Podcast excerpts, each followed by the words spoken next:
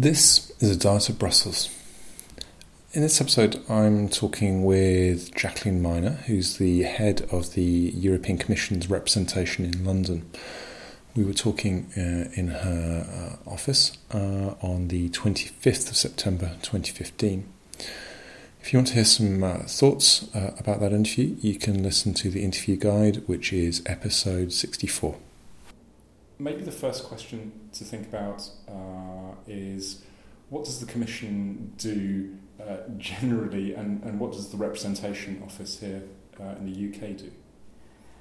Okay, well, uh, the Commission is effectively the permanent administration of the European Union, the equivalent to the British Civil Service.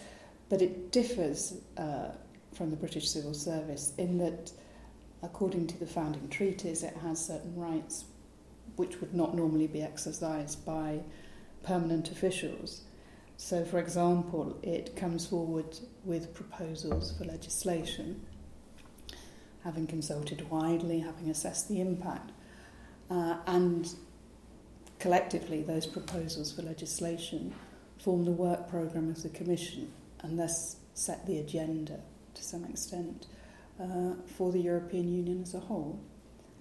The representation here in, uh, in London, and we have offices in Cardiff, Edinburgh, and Belfast as well, um, comes within the communication arm of the Commission.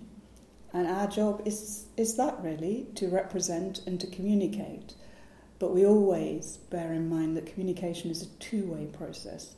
So it's as much about um, listening to people here, understanding the interests, the concerns, the worries of the British public, um, British business, trade unions, other interest groups, reporting those back to our colleagues in Brussels, but also explaining uh, what European policy is, what ideas are being developed, um, and how the institutions work again to the general public, but also to those with special interests, and obviously to them via the press. Uh, within that particular role, then, uh, what role does the Commission have, or indeed foresee having, in both the renegotiation and the referendum campaign uh, when it happens uh, next year, the year after, whenever? So within uh, the renegotiation, uh, the Commission has. Now let me go back a step. Renegotiation is, in the view of the British government, and I think of the other member states, essentially an intra member state negotiation. So it's being carried on under the, under the auspices of Donald Tusk, the President of the European Council. Having said that, um, the technical, much of the technical expertise which will be needed to um, to translate agreements which are reached between the member states into textual proposals, into um, workable long-term solutions. That technical expertise is largely to be found in the Commission. And President Juncker has set up a task force headed by Jonathan Faull, a senior um, official, formerly Director General of uh, the DG responsible for financial services and internal market. That task force is, is really offering technical support, assistance, and uh, looking informally at what solutions might might be brought to the questions raised by the British government. And that task force has that had much activity yet, or is that still in the process of formation? It is, I think, now completely formed. It's small but perfectly formed. Uh, six uh, officials and two support staff, as well as Jonathan. The Commission's position is that formally it's still waiting to hear what the British government will ask for in terms of its renegotiation. There have been some informal exploratory talks uh, between officials, between members of the task force and uh, representatives of the UK government. But the formal position is that uh, the Prime Minister has yet to list in any uh, detailed form what the UK will be asking for. So this is slightly different from. Uh, it's not a, a, withdrawal process, Article 50 kind of uh, member state leaving, but it's also not yet a full blown uh, intergovernmental conference type no. process at this point. So it's it's somewhere in the yeah. in between different kind of provisions. So it's part of the something a bit more than just uh, a, the general development of the union. Yes, it certainly it's more than a conversation. Um, it's not yet a formalised process, um, which would be an intergovernmental uh, convention, or uh, or even a formal discussion at the level of heads of state and government. It, the, the, British um, renegotiation has been on the agenda, um, was on the agenda, for example, of the June European Council but I don't think it's been subject to a detailed discussion at that European Council. Um, we know from the, the, Prime Minister's meeting with, with President Tusk last week that it will be back on the agenda in October and again in December. So there are various staging posts um, in the renegotiation, and uh, we will we await further British particulars. So in the absence, well, so uh, until we have a timetable and a substantive uh, content, seem to be uh, very important aspects. The Commission, to be clear, isn't advocating one particular outcome or another. It's, it's, it's not a negotiating partner in, in the same way as the other member states. No, although solutions will require the participation of the Commission, probably. Um, we have a broad idea of what might be on the British agenda. Um, the Prime Minister, I think, talks about four headings, which are competitiveness, um, democratic legitimacy or accountability, um, sovereignty, and welfare benefits. Uh, now, some of those will require interinstitutional arrangements, so they'll also uh, bring into play the Commission's institutional role, and some of them may require changes. The competitiveness agenda, for example, clearly plays into the Juncker priorities in terms of digital single market, um, internal market strategy, energy union, uh, the trade negotiation agenda. All, all of those things the Commission has a role in. And uh, any changes to welfare benefits may also require a proposal to be put forward to amend the existing regulations and directives, and that will have to come from the Commission. Has there been any sense in the Commission that that package, those those four areas that you talked about, that the, the, the British interests in those areas have, have fed through into, for example, negotiations on TTIP or to uh, single market uh, enhancements? Well, all those areas of work were listed by President Juncker in his priorities, the 10 priority document, which um, he drew up and published before he, he took office over a year ago, uh, at which stage um, the referendum was not a certainty, uh, and therefore the renegotiation was uncertain. So I think um, the agenda of the Commission was fixed by the College of Commissioners by, by Juncker himself and also by his fellow uh, commissioners. I think it's uh, uh, I think it shows that in many instances, and, and this is true when you talk to people in Brussels, uh, there is a very strong British influence on European policy. Um, often viewed from the United Kingdom, uh, one tends to think that the UK is an outlier, uh, and often one or in a minority of a few against majority policy thought um, direction. In reality, uh, I think if you if most British people I don't advise it necessarily, but to take the trouble to read the, the Juncker document with the 10 priorities, there's not a lot that they would find in disagreement with the priorities of not just government policy, but overall British interest.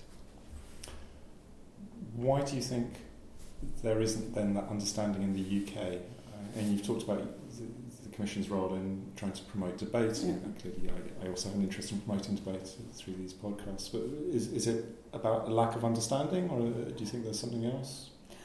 Well, I think there are a number of issues. The first is obviously there have been crises which have overshadowed the, the mainstream agenda of the Commission. So uh, we've had the Greek crises and we now have the refugee crises. So the ongoing work in other areas, like digital single market, like the energy union, uh, tends not to get the prominence that it might do otherwise. Second, um, it is in the nature, I think, of British press reporting that they focus. First of all, they focus on crises. That's that's understandable. That's headline grabbing. That's immediate. That's urgent. But also, there tends to be a frequent narrative which sees European policy making in the same way that it sees British policy making.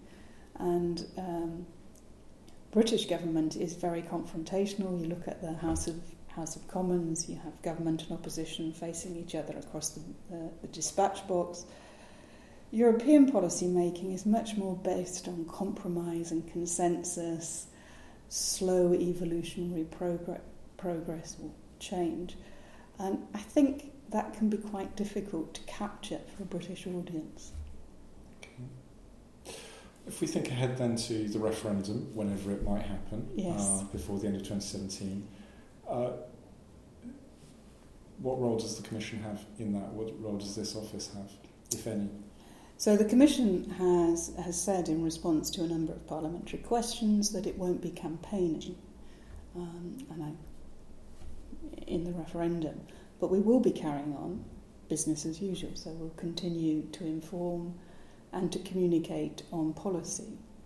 Uh, and I think what we will clearly see is increased interest in European affairs, European policy, the work of the institutions, and I fear that we might see a commensurate increase in um, misreporting or inaccurate reporting. So part of our job will be to correct anything that is said inaccurately. What? Uh, well, I, that's clearly already something that, that Yeah. you do, and uh, on your website you already have uh, A to Z of an A to Euromyths. Z of uh, Euromyths, and uh, yes, uh, there's constant updates of, of things that. We never lack for material. One of the difficulties that I, I think I've noticed when, when talking about the information side of, of the, the work is that it's often represented as propaganda. Yeah. Well, I can guess what you think of whether it's propaganda, but uh, how how how would you engage with that kind of charge? Well, the Commission, the Commission has a duty, in fact, under the Treaty of Lisbon to communicate about European policy. So we're exercising a duty which has been agreed to, and indeed imposed upon us by all 28 member states. We carry out that duty in a way which we think is neutral and as objective as possible. I don't think we lack for challenge either in the political sphere or in the media sphere in, in this country in particular across the remainder of the Union as well. There are some things that we are careful to do in the United Kingdom in particular. So, for example, educational materials we only supply at, on demand at the request of the school. Um, other materials, similarly, you, we, we don't do mass mailings, we send it out when we're, we're asked to do so. So, I think there are some things we need to be careful about, but nevertheless to do our job. Okay.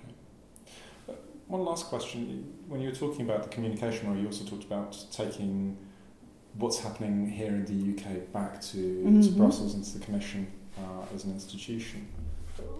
What kind of messages do you take back? I, it, as much as we talk about, uh, we talked a bit about perception problems here in the UK. Is there a perception problem in Brussels at all? Um, I think there has been. I think that may be changing, um, and it's not just no doubt it's not just the reporting that we do back to um, the Commission, but I'm sure that um, the member state embassies here in London are also reporting back to their respective governments. So my impression was that for quite some time there was a belief in Brussels that either the referendum wasn't going to happen or it was a foregone conclusion that it would be decided in favour of continued membership. I think that has changed to some extent. They are aware that there is a real debate going on uh, in the United Kingdom and uh, that it will continue up until the referendum and that the result is, is by no means a foregone conclusion. Um, I think what we are also able to do with our reporting is to show the shades of opinion across the political spectrum here, to show the issues which have salience in the public mind, um, and also to, to sort of to provide the, the a more nuanced, shaded um, perspective than perhaps you would. Garner from reading the British press. Everybody in Brussels speaks English. Um, mostly they listen to the BBC, uh, but they also read the newspapers. So sometimes you, it's not exactly a corrective to press reporting, but it's a, a slightly more distanced, um, perhaps measured approach to an issue than, than you would get from reading the, reading the daily news reports.